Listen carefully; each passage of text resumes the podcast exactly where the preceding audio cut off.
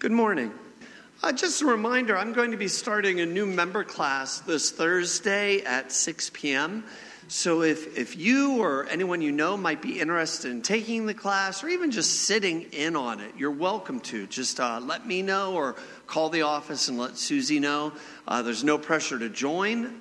some people would just like to take the class as informational. Um, also, the class is also open to existing members. And so we have members all the time who like to just sit in on it as a refresher and to maybe even just have a chance to meet some of the new people who are joining. So, again, if you're interested, just let me know or uh, call the office let Susie know. The Old Testament reading for this, the baptism of our Lord Sunday, is from the first chapter of Genesis. In the beginning, God created the heavens and the earth. The earth was without form and void. And darkness was over the face of the deep, and the Spirit of God was hovering over the face of the waters. And God said, Let there be light. And there was light. And God saw that the light was good. And God separated the light from the darkness. God called the light day, and the darkness he called night. And there was evening and there was morning the first day. This is the word of the Lord. Our epistle reading is from the sixth chapter of Romans. What shall we say then? Are we to continue in sin that grace may abound? By no means. How can we who died to sin still live in it? Do you not know that all of us who have been baptized into Christ Jesus were baptized into his death. We were buried, therefore, with him by baptism into death, in order that just as Christ was raised from the dead by the glory of the Father, we too might walk in newness of life. For if we have been united with him in a death like his, we shall certainly be united with him in a resurrection like his we know that our old self was crucified with him in order that the body of sin might be brought to nothing, so that we would no longer be enslaved to sin. For one who has died has been set free from sin. Now, if we have died with Christ, we believe that we will also live with him. We know that Christ, being raised from the dead, will never die again. Death no longer has dominion over him. For the death he died, he died to sin once for all. But the life he lives, he lives to God. So you also must consider yourselves dead to sin and alive to God in Christ Jesus. This is the word of the Lord. The Holy Gospel according to St. Mark, the first chapter. Glory to you, O Lord. John appeared, baptizing in the wilderness and proclaiming a baptism of repentance for the forgiveness of sins. And all the country of Judea and all Jerusalem were going out to him and were being baptized by him in the river Jordan, confessing their sins. Now, John was clothed with camel's hair and wore a leather belt around his waist and ate locusts and wild honey. And he preached, saying, After me comes he who is mightier than I the strap of whose sandals I am not worthy to stoop down and untie. I have baptized you with water, but he will baptize you with the Holy Spirit. In those days, Jesus came from Nazareth of Galilee and was baptized by John in the Jordan. And when he came up out of the water, immediately he saw the heavens opening and the Spirit descending on him like a dove. And a voice came from heaven. You are my beloved Son. With you I am well pleased. This is the gospel of the Lord. Grace, mercy, and peace to all of you from God our Father and our Lord Jesus Christ. Amen. John the Baptist was baptizing in the Jordan and waiting for the people to come. And they came to him. Sometimes they ran to him. They literally came from all over the country. And they came for a good reason. It came because they were desperate and didn't know what else to do. You see, they had sinned, and their sins were really bothering them. Their sins were sticking to them. And they couldn't talk themselves into feeling better. They may have tried to justify their sins to make their consciences feel clean, but that also failed. So they needed help. And John was there to help them. John wasn't there to counsel them, he was there to wash them. John wasn't there to tell the people, oh, it's okay, everyone does this. No. What John would do, though, is invite them to walk down into the water and to be clean. John the Baptist was there for one reason to wash the people and to make them clean. And it worked. You know, we can try and justify our sins until we're blue in the face. We can say to ourselves that others are doing it. We can say, our culture has embraced it, so maybe I should too. And that might work for a while, but then God's word comes at us. A word that doesn't change. A word that demands that we be changed, that our lives be changed, that we actually be a holy people. We can try and justify what we do, but then it's still going to bother us. We can try and convince ourselves that it's okay. But if that's true, then why do we keep thinking about a particular sin time and time again? And then God's word, when it comes to us, it's like a brick wall. We can't get past it. Our excuses, our justifications, they can't even scratch it. But you know, there is something else that can be done with our sins. We don't have to justify them, that's pointless. Instead, we can have them washed away. And we don't have to make up excuses for our sins. That's like a band aid that's not going to stick. But we can be washed. And that washing does take them away. Think about it. When you wash dirt off of something, the dirt doesn't really go away or disappear. For example, in the summer, if you're outside working in your garden your hands are probably going to get pretty dirty. So you go in the house and you wash your hands in water. But when you wash your hands, the dirt doesn't just magically disappear, the dirt is transferred. The dirt goes from your hands and into the water.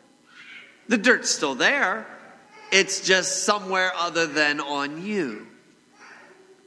So when all those people came to the Jordan to be baptized, they came there dirty. Some of them were covered in the dirt of guilt over things they did years ago. And as hard as they tried, they couldn't get rid of that guilt by their own powers.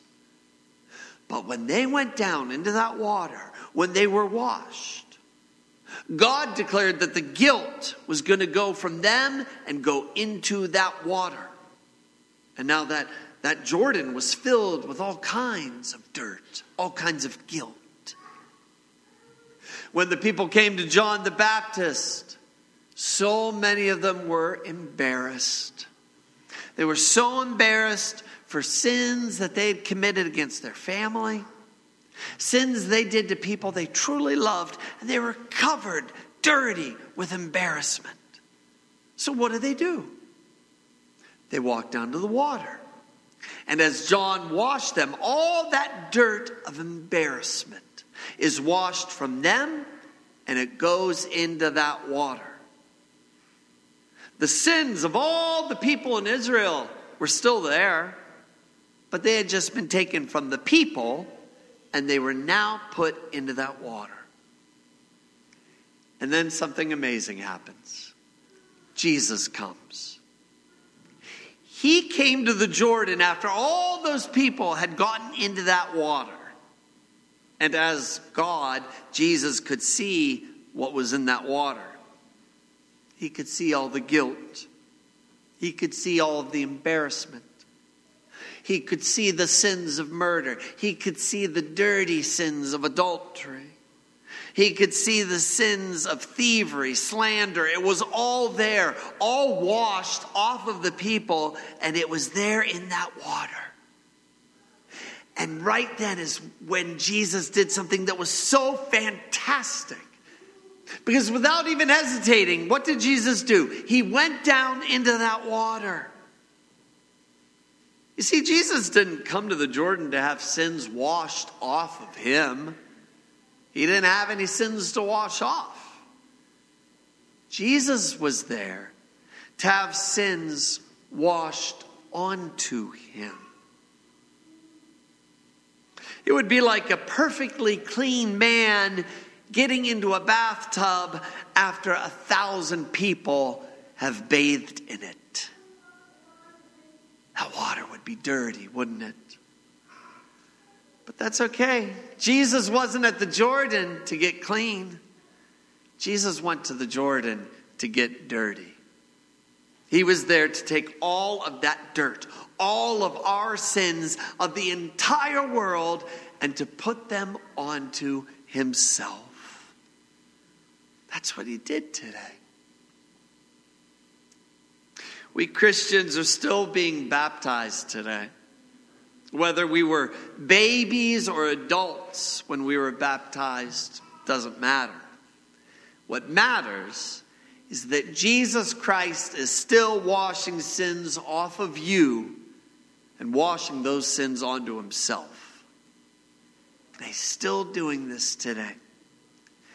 You can almost say that our entire worship service is set up so that our sins come off of us and they go on to Jesus. I mean, just think of the confession of sins that we have at the beginning of worship. That's a type of baptism for you.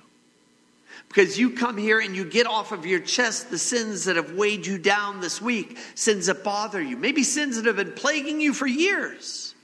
And the speaking of those sins is a washing off of you. And then Jesus comes and Jesus absolves you.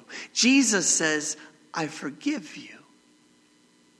And like a life giving washing, you are refreshed, knowing that all of those sins have been taken by Jesus. And when Jesus takes our sins, he does one thing with them he takes them all to the cross and he puts them to death in his own death. The blood he shed on that cross is our baptism in blood, a washing of every sin we have ever done being wiped off of us by the blood of Christ. And his resurrection from the dead on Easter becomes for us also a baptism, a washing of faith, a washing of promise that everything Jesus has done for us really truly has forgiven us of all of our sins. And where there is forgiveness of sins, there is life. There is everlasting life. And that's washed onto you. I hope you remember always that Christ is never intimidated by your sins. Christ is not shaken by your sins. He's not shocked by them. Trust me, he's seen it all and he's heard it all. And Christ understands our sins far better than we do for ourselves. And because of that, Christ is still willing to get immersed in our lives and in our sins. He's still willing to be dipped into the very worst of all of us for a good reason. He always wants to take those sins off of us and put them on himself, take them to the cross, and have them killed through his own sacrifice. We don't have to be bothered by our sins anymore, ever again, because we know that we can always come to Christ and he will be bothered by them for you. He will take them for you. Because He will and He has paid the price for every single sin in this world on His cross. You never have to try and talk yourself into feeling better about your sins. And you never have to try to justify them or make excuses for them. Those things never work. But instead, you can always come and be washed by Christ, washed in his sacrifice, because there you know your sins are forgiven, and there you know and can be certain that they are gone because he did everything needed to forgive them. So I pray that you would never lean on yourself, lean on your excuses, instead, lean on Christ. Lean into that sacrifice that he has made for you on the cross. Be washed in his blood. It's what he did for you because of what Jesus started to do in his baptism today and what he finished for us in his crucifixion and resurrection, you are no longer considered a sinner in God the Father's eyes anymore. Instead, from God's perspective, because of Christ, you are now seen as clean, as pure, as holy, even though we are not. But you are clean and you are pure and you are holy because Christ soaked up your sin in his baptism. He killed your sin in his crucifixion and he rose from the dead on the third day so that you can have the assurance that your sins really are forgiven. And as the Catechism says, if our sins really are forgiven, then we really do have life everlasting. All of this is yours. It is your guarantee purely because of the work of Christ. Amen. And now may the peace of our God, which surpasses our understanding, keep your hearts and your minds in Christ Jesus our Lord. Amen.